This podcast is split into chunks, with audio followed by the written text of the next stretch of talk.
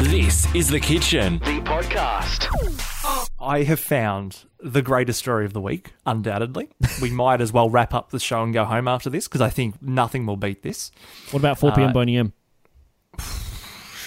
Got him. Okay. I got him. We- Yeah. Got him. I should have saved this for, for after 4 p.m. Boney M. I'm now going to have to stick around until 4 o'clock. See? See? Ah, wish I planned. Library, Wish I it's too late. planned You this can't get out of it now.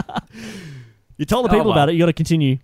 That's the rules. Well, yeah, all right, fair point. Well, this is a fantastic story. Okay. Uh, of a penguin who was found, he washed up in a beach, uh, on a beach in Albany, and has been brought to Perth Zoo. Uh, his name is Pierre. Uh, and he, he's suffering a bit of an issue because he's got a, an issue with his feathers and the way that they molt. He's how, do, not how do completely they know he's waterproof. French? With a name like Pierre, how do they know he's French? um, because Pierre Can I- sounds French. That's what I'm saying. Yeah. They would have given him a name, right? So how would they know Maybe he's wearing a. French? ba- and You know them stickers when you go to places for the first time. Hello, says, Hello, my, name, is Pierre. Oh. maybe he had one of them on. I don't know. and he was just strutting about with like a beret or something.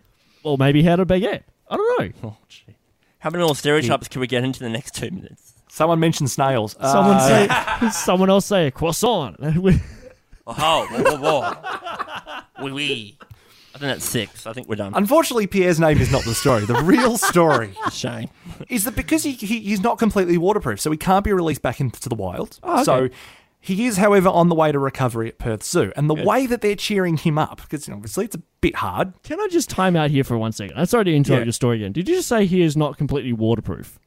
Correct. Well, like they're going to paint him with an epoxy or something so he is waterproof, or Admittedly, I don't quite know how he's meant to recover. Yeah, Right? okay, I'm cool. not. I'm, I'm not.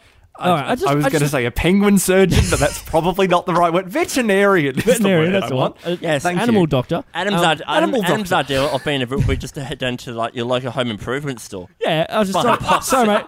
I've got this wall at the back of my house that's um, leaking when it rains a lot, but also at the same time, I've got a penguin named Pierre who's French who has a baguette uh, and was also wearing a "Hello, my name is Pierre" sticker on And you his know, chest. and you know what the worst and thing he's is? not waterproof either. So like, I need something that works on both because I don't want to buy a four liter tub of each thing because it's, that's going to be too much. And you know what the worst thing is? Adam would get absolutely none of that done because he'd be distracted by a hot dog on the way in. yeah, exactly. to be honest, just pack it up. I'm, I'm no point going. Sorry, Jake, we're interrupted. Uh, Yeah. Pierre at Perdzu. this is the thing, right? Is we've hyped this story up now, and I'm worried that this, the payoff is not going to be worth it. But what they've been doing for pressure. Pierre, the the French uh, penguin, With the baguette. is they've Yeah. been sh- they've been showing him episodes of Pingu. Oh, there's that's that's cake is cake is made. That's it. Hang on, isn't thing- it, and hang on, he- Pingu, he's loving it. Pingu is French, isn't it? No, Pingu's not French.